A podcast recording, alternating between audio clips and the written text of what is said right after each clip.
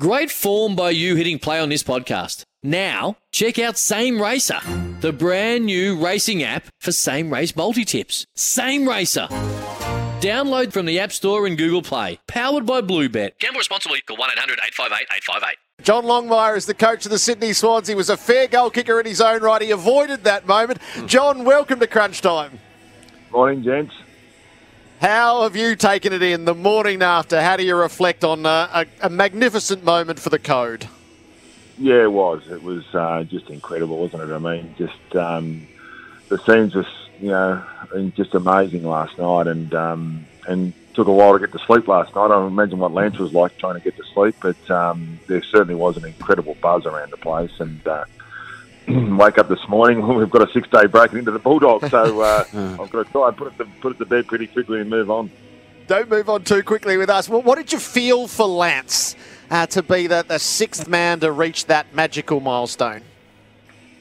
Uh, it's you know, uh, it's you know, to have uh, just six people do it in the history of the game, and and such a, a, a difficult task uh, in modern day footy is is just um, has to be savoured. I mean, Lance is a, a real footy head, and he loves his footy, and he watches it over summer, and um, you know he.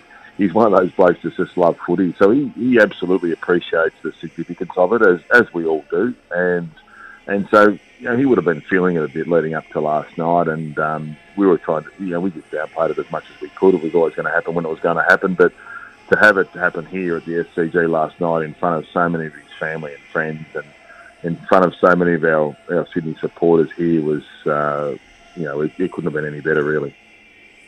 Horse Dermott here. Congratulations on the win. Congratulations on being the coach uh, at the moment when when one of the game's great feats was achieved. How difficult was it to actually go through some of the details that were required. Like Sam Edmund told us about the safe houses around the ground that needed to be. How much did you give the players, and does it distract from your coaching about that moment? I'd imagine you'd have to go through some of those protocols. Yeah, I mean, we we just had um, a briefing um, last week before we played at a core, and this week we get the SCG. Um, and but it was only a, it was just a five minute briefing. Um, about what would happen if it happened. Um, but largely, we, we moved on from that because you can't sort of sit in that area too much and and um, and wonder about the what ifs. So we, we understood there was a lot of talk about it anyway, let alone talking too much about it internally. And we had a game to win, so um, you know, we did talk about it a, a, a, a, bit about the logistics of it if it happened. Um, I'm not sure that worked out perfectly last night because uh, things, things, things went a bit pear shaped there for a while. There was there was people everywhere, but um, uh, what do you do? You know, it's just uh, one of those moments. You can plan as much as you like, but in the end, it was just um, it was just an incredible bit of football history, really.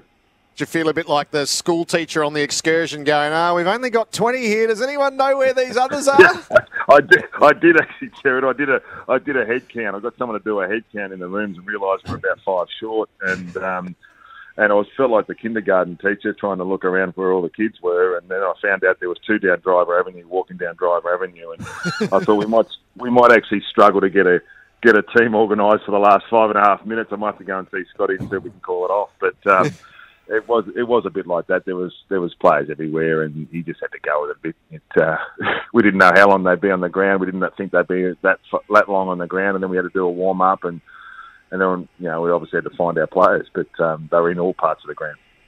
So eventually, after an hour of the final quarter, the siren goes. They come into the rooms, and I would imagine it's business as usual to some extent. And you take them into the room, and you and the coach's first words. What was said last night? Uh, we just took them into the uh, the actual change rooms, and it, you know it wasn't business as usual as such. I mean, you can't sort of pretend that it wasn't a big event. It was, and as much as we you know we we try and move on and, and put things behind us, and there's also you have to savour those moments. I mean, um, everyone that was involved here at the SCG last night will remember that forever, and so you have to acknowledge that we went into the change rooms and and um, with our players and our staff and, and Lance's family. We got them all in, in into the change rooms and we just had a chat and, and, and spent some time together. And um, the boys weren't in too much of a hurry to have a shower. We just sat around and enjoyed each other's company. And and had a talk about it. Um, it was just a, you know, it was, it was fantastic to be able to do that. Um, Alastair Clarkson came down with his wife Karen, and um, you know, that was important too because we had to acknowledge that he's obviously played a, a significant part in Hawthorn's history, and a lot of those goals were kicked at Hawthorn. So it was really important to, to have Alastair there as well. What your voice, obviously. What voices spoke in that room to to recognise the moment? Uh, it was just myself and uh, and Lance, and um, you know you can imagine neither of us are about massive big speeches and um, and uh, and and talking too much. We just um, just acknowledged it as Lance did. Um, you know, had, had his daughter with him and his family, and he just acknowledged the, the moment and um, acknowledged his family. You know, they've been obviously WA, and it's pretty hard to see them and and so there were some special moments there. And then it's just a matter of he thanked his teammates and and uh, you know he's like them, and he's, he's very humble. And um, in those moments, he just feels he's a genuinely good guy, isn't he? Oh, he is. I mean, he's just so humble for for a superstar, and, and to be able to sit around in the rooms and and experience that, and just hear him uh, talk about it, you know, get back onto the the team stuff and thank his teammates, and that's just what he's been about his whole career. John, I didn't think it was going to happen when you took him off with 13 minutes to go and he, he couldn't get back on. Was that your call or was that his? Was he spent? No, it's just part of our normal rotations. It's um, yeah. Well, whilst whilst everyone in the crowd and you know, I didn't realise until I'm watching the watching the vision this morning that you know there was so much obviously build up to that last goal. Um, I didn't realise it at the time, but it was just part of his normal rotations. I mean, we didn't want to put him at risk. Um, mm. you know, we, we, still had to make sure that he that he gets through the game unscathed. We don't, we don't, you know, it wouldn't have happened if we if we put him at risk. We've still got plans that we need to follow, and and then um, he was able to come back on with ten minutes to go, and, unfortunately get it done. Yeah, you couldn't have done it better. So, speaking of that and, and putting him at risk, how will you manage him ongoing? You mentioned the six day break coming up, the travel. Is there a chance you may rest him this week, or is that a discussion for perhaps later in the year? Yeah, no, we haven't talked about it at the moment, Kane. I mean, um, you know, we talk about from we, all of our players from week to week. It'll be no different this week. There's no plan at the moment, but um, I think he pulled up pretty well. Um, you know, last year we, we, we gave him a rest a couple of times, but it was into the season a fair bit, and and when we felt he needed it, when he felt we needed to hit some high speed running at training, we did that a couple of weeks ago with him. Uh, he didn't play the last practice game, so he was able to have a week of training of high speed efforts and weights and focus on that and he was able to tick that off. So that was an important step for him. Horse, in the last uh, quarter of a century, the two most extraordinary key forwards I've seen have been Lance Franklin and your good mate, the Duck, Wayne Carey. I'm not going to throw it on the line here and say which is first chosen. Which one was more coachable? And I know you didn't coach Wayne, but you were side on to the action. Uh, uh, I had a good seat in the house watching the duck. Um, I mean, he was. they're both very different, both very different personalities, and um, the. Uh, I think that the I'm not going to compare each player. I think that'd be unfair, but um, they're both yep. different people, different players. It's like I, I, you know, got a message from Plugger last night, and um, you know, fortunate to to um, you know spend some time with him over the years, and he was so thrilled. And they've all got their different little nuances, haven't they? And, and that's what makes them so great, and probably a bit unfair to to lump them all together. John Sam Edmund here. I know you're not into the hypotheticals, but geez, you must have been thankful you had a, a, decent lead at the time of the delay. I mean, it would have added some significant stress, I'd imagine, if it if it was tight and the delay, the warming up, the momentum shifting, and all that goes into that.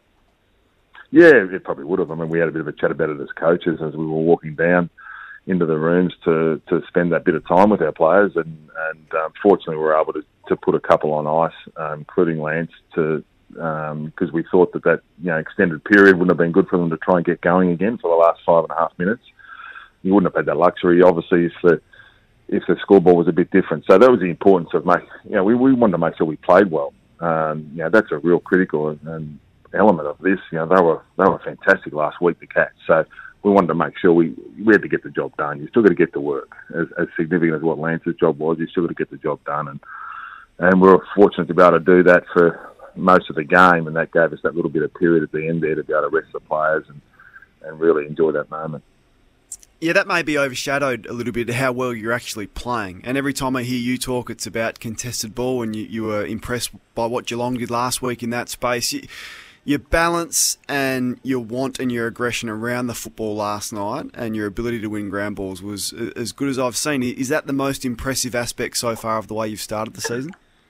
Oh, we, we, we want to play all facets of the game well, and that's offense, defense, contested ball, and those transition moments. We we want to make sure we we get all of that right. And um, you know, I've been really pleased with our younger players coming in and playing key roles. I mean, Chad Warner came in last night after missing the first game and um, and played a key role for us. Millsy, those guys. Um, you know, there's there's some depth there that we're we're confident with, and um, they were able to match Geelong in contested ball. I mean, it wasn't until we probably dropped away in that last five and a half minutes, to be honest, with our contested footy. But up until then, I think we were, we were in front, and and that was really important, given that's a real strength of the Cats. Paddy McCartan, he had five intercept marks in about the first 10 minutes. I think he ended up with seven or eight for the game. He's just fitted in beautifully. Yeah, he has. I mean, he's, um, know, I said last night, he's only played two AFL games in defence, and so he's still learning the caper. And um, we've still got Nick Blakey and Braeden Campbell and some guys down there that are still learning it. And, and Paddy's no different, even though he's played a little bit more footy and a bit older. Um, but he was he was really good last night. I mean, he he's, um, was really calm and composed and clean and um, was able to repel some opposition attacks forward, which was really important by going through his marks and was able to turn defence into attack. And um, yeah, I thought he, thought he played pretty well last night. There was so much offensive play uh, for the Swans. It, it, was hard not to look at the, the, the way you brought the ball forward.